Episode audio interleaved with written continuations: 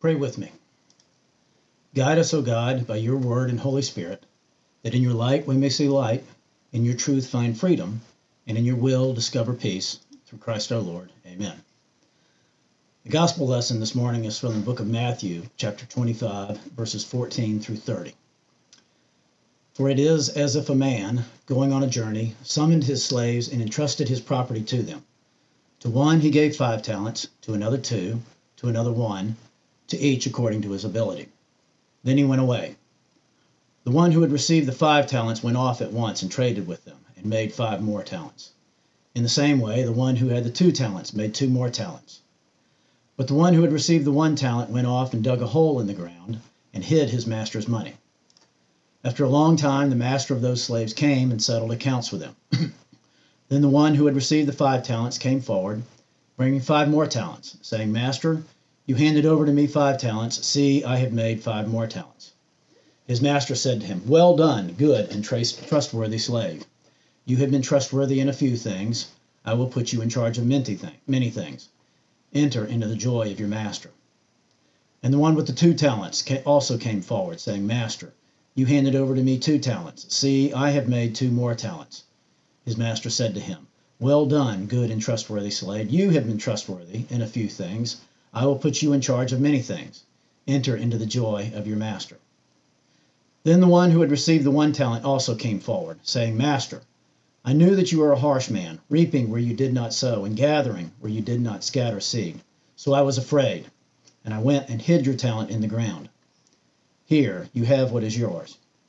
But his master replied, You wicked and lazy slave, you knew, did you, that I reap where I do not sow, and gather where I do not scatter? Then you ought to have invested my money with the bankers, and on my return I would have received what was my own with interest. So take the talent from him and give it to the one with ten talents. For to all those who, who have, more will be given, and they will have in abundance. But from those who have nothing, even what they have will be taken away. As for this worthless slave, throw him into the outer darkness, where there will be weeping and gnashing of teeth. This is the word of the Lord. Thanks be to God. Our Old Testament lesson this morning comes from the book of the Psalms, and specifically the 123rd Psalm.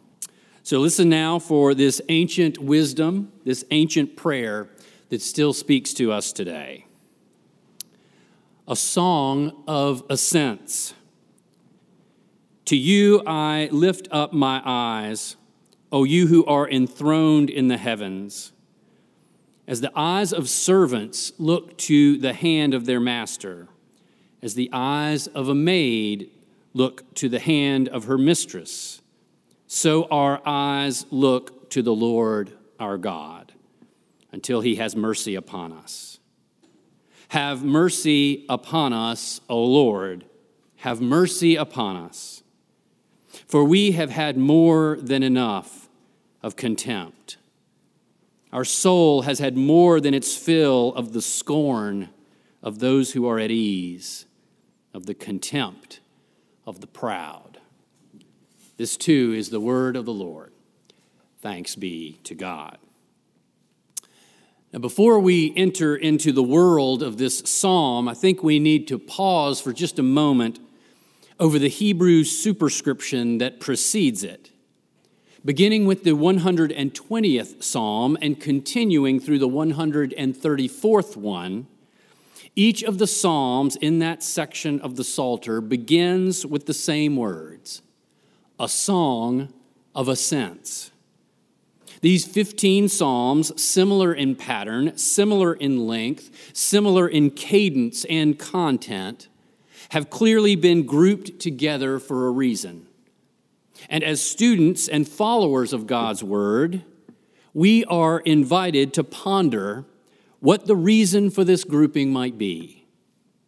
So, as we start a journey into the 123rd Psalm, how does this ancient song lift us up? How do these words help us as disciples to ascend? Let us hold that question in our minds and in our hearts as we proceed along the path of this short but powerful song of Israel. After the superscription, Psalm 123 breaks down into two distinct halves. All four verses of the psalm are clearly spoken from a human perspective, specifically the perspective of a servant, one who is subservient to another, one who answers to a more powerful master, one who is not in complete control of his or her own destiny. But the first two verses gaze upwards to heaven, while the final two are spoken from the dirt floor of life on earth. So let's look at the first two verses to begin. The first verse sets the stage with an upward gaze. To you I lift up my eyes, O you who are enthroned in the heavens. These words of praise are addressed to God, and the person praying these words knows that they are but a humble servant to the God who sits on the heavenly throne. That servant knows that he or she can make no demand. They have no real power, no real control over their destiny. So, what they have is a plea, a plea for divine mercy. But they know that they can do nothing but wait for an answer to that plea. If they are to receive any mercy at all, it will be God's decision to make and it will come in God's own time when God alone is ready and willing to offer mercy and help. This arrangement, we have to say, seems just fine to these servants of this psalm, these handmaidens of God. They know very well that God has all the power, but that sits well with their souls. In fact, they would not have it any other way. The reformer John Calvin was that kind of servant.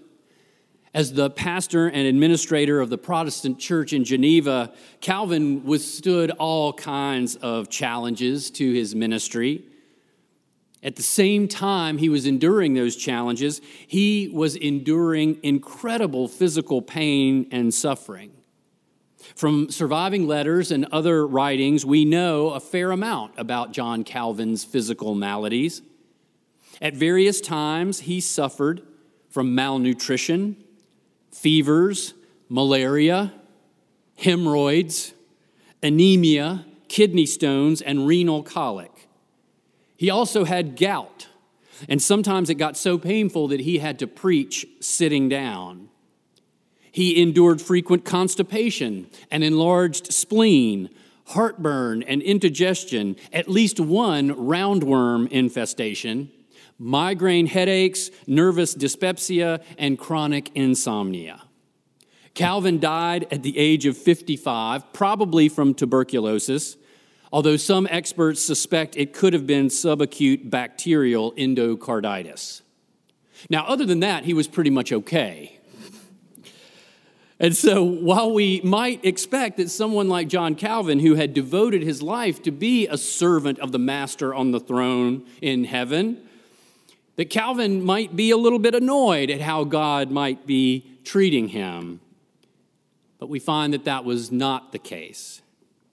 In fact, Calvin took great solace and comfort in the fact that the sovereign God of Abraham, Isaac, and Jacob was in, as Calvin saw it, complete control of the world. In his famous work, The Institutes of the Christian Religion, Calvin freely admitted that earthly life is plagued with dangers and perils. Innumerable are the evils that beset human life, Calvin wrote. Innumerable, too, the deaths that threaten it. Amid these tribulations, must not a person be most miserable, since but half alive in life, he weakly draws his anxious and languid breath as if he had a sword perpetually hanging over his neck. It was a pretty bleak picture, but Calvin never lingered there, and he bids all Christians not to linger there either. Because it is God, not us, who is in control. And God, Calvin said, is strong enough to turn everything ultimately to the good. When that light of divine providence has once shone upon a godly person, Calvin wrote, that person is relieved and set free, not only from the extreme anxiety and fear that were pressing him before, but from every care. He may dread what may come, but he still fearlessly dares to commit himself to God. His solace, Calvin continues, is to know that his heavenly Father so holds all things in his power, so rules by his authority and will, so governs by his wisdom, that nothing in the world can happen unless God determines for it to happen. And that, Calvin believed, is the greatest comfort that we can have. The fact that we have been received and this is a quote from Calvin received into God's safekeeping and entrusted to the care of God's angels. Then Calvin appropriately punctuated his argument with the words of another psalm, the one that proclaims, For God will deliver you from the snare of the fowler. You will not fear the terror of night. This is the comfort and the certainty that we find in the first two verses of Psalm 123. Yes, the servant proclaims there is a great imbalance of power, there is a great divide between the identity of God and the identity of mere humans. God is in control, and we are not. But the true servant of God rests comfortably under that power structure because she wants God to have that power. It is the only place we would want it to be. We can feel safe under the hand of God's promise and providence. We can feel safe in the hands of God's power because we know that the greatest power in the universe is held by one who acts in all things with love, with mercy, and in the best interest of the servant.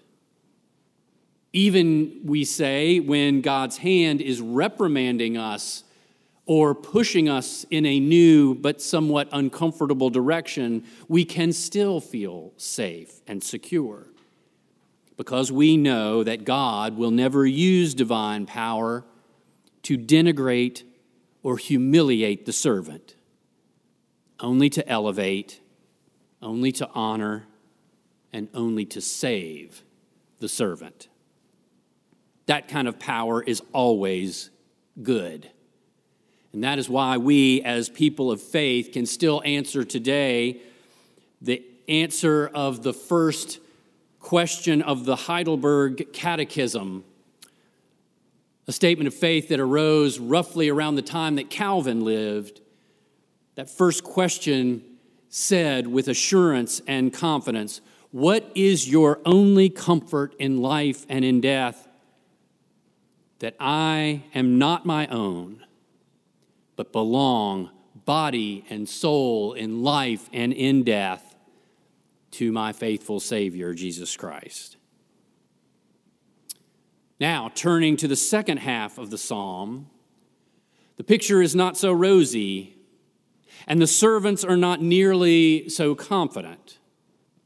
In their earthly lives, the servants of this psalm are being subjected to much less benevolent powers.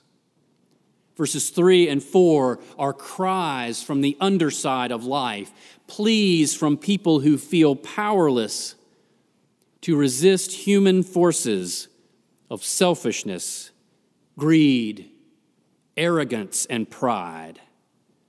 And the servants, quite frankly, have had it. To use their words, they have had more than enough.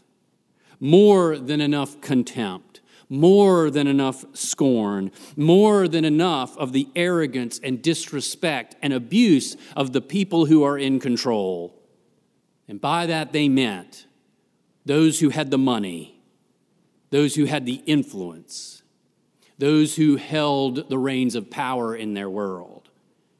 These servants of God who are being subjected to this injustice are crying out to their heavenly master for relief and release from the oppression of their earthly masters.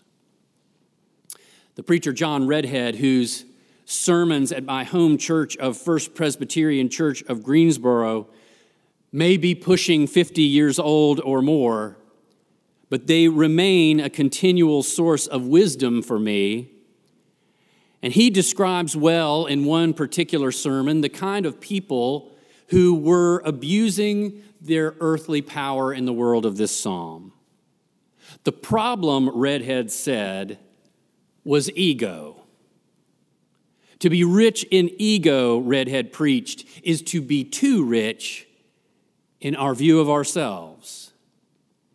And he continued, We all know people who are rich in ego, and we do not like them. They are proud and haughty and conceited. They have an overwhelming sense of their own importance. Those who are rich in ego are the self satisfied, the self sufficient, the self seeking, and the self centered.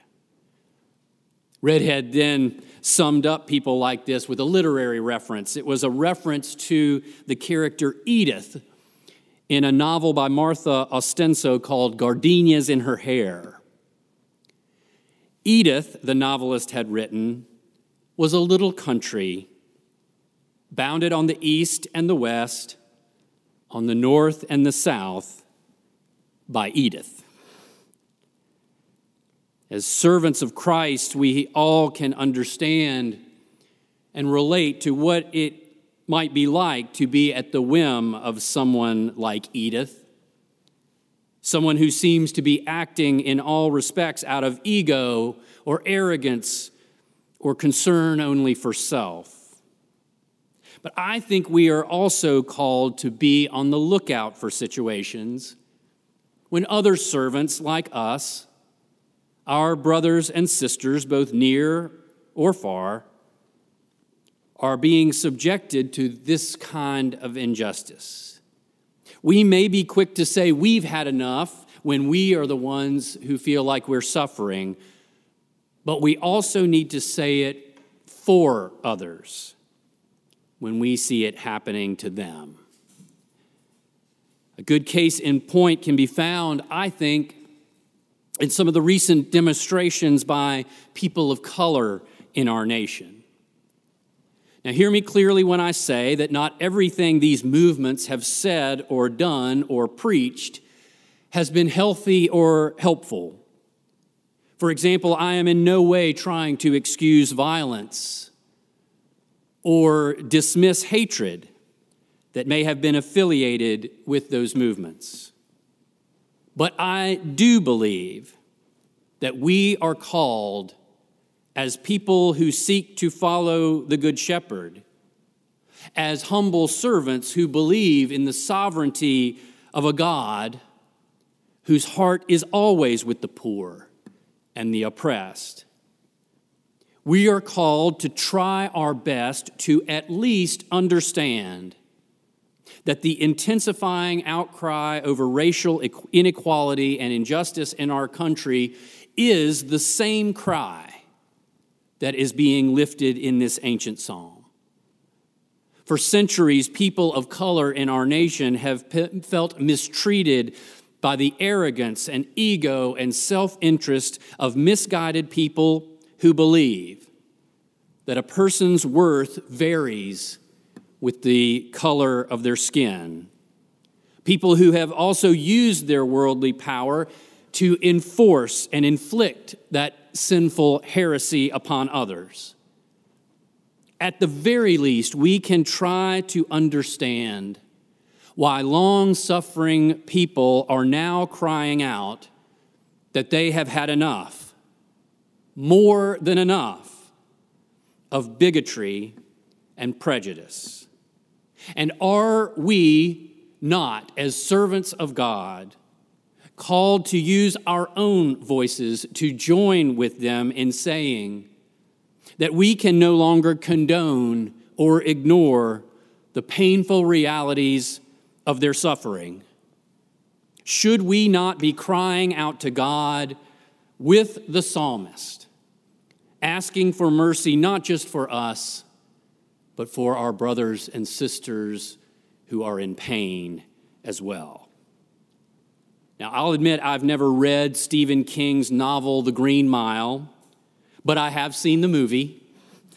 And I can easily recall the lament of the inmate John Coffey a black man who was unjustly accused, tried, and convicted of murder by a racist judicial system that saw little more than the color of his skin.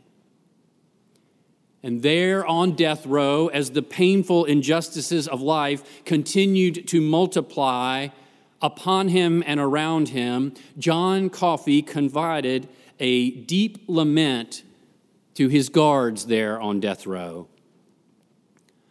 I'm tired, boss, he said. Tired of being on the road, lonely as a sparrow in the rain. Mostly, I'm tired of people being ugly to each other. I'm tired of all the pain I feel and hear in the world every day. There's too much of it. And it's like pieces of glass in my head all the time. And I will say that I am tired too. I think you are tired too. Tired of all the scorn, tired of all the contempt, tired of the way that power is arrogantly abused by people who use it just to serve themselves, but then somehow convince themselves that they are doing the right thing. I think our collective soul and spirit has had enough, more than enough. But that is where the psalm ends, as if it is all that the psalmist can muster in that moment. Which brings us back to the initial question that I posed how does this painful cry of a psalm lift us up? How does this psalm draw us heaven, heavenward? How is this ancient poem a song of ascents? I don't know the answer for sure, but I do know a possible answer, and it is the one that I choose for myself because it makes sense to me. Three times a year, at the time of the great festivals, the people of Israel would turn from whatever it was they were doing, whatever it was they were experiencing, whatever it was that they were facing, and they would turn and they would make their way up to Jerusalem. And it didn't matter where they lived, it was always up you might be traveling down from the very summit of Mount Nebo or even the top of Mount Sinai. But if you were going to Jerusalem, you were always going up because you were going to the place where God was and is and will be always. Now, many think that this group of 15 Psalms were ones that would be sung by the pilgrims who were making that journey up to the home of God, to the Temple Mount in Jerusalem, to pray, to worship, and to seek God's mercy in the hope that their suffering would be lessened and that their joy would increase. And that is why these songs of ascents are also known to many as the Pilgrim Songs. one of the things that we must do as servants of our Heavenly Master, as pilgrims on the way, is to offer to God not only our joyful praises and hopes, but also our painful laments. And one of the things that we should rightly say on behalf of ourselves and on behalf of others is that we really have had enough of injustice. We have had enough of arrogance and ego and contempt. We want something better. We want to be something better. And so we turn and we walk, putting one foot in front of the other, making our way slowly but deliberately up the path, hoping that with each step we might rise together. And as we go, we sing songs that pilgrims sing, hoping that by following in the footsteps of Christ, by being honest with ourselves, honest with each other, and honest with God, that somehow we might make our way just a little bit higher, just a little bit closer to the Lord our God. In the name of the Father, and of the Son, and of the Holy Spirit. Amen.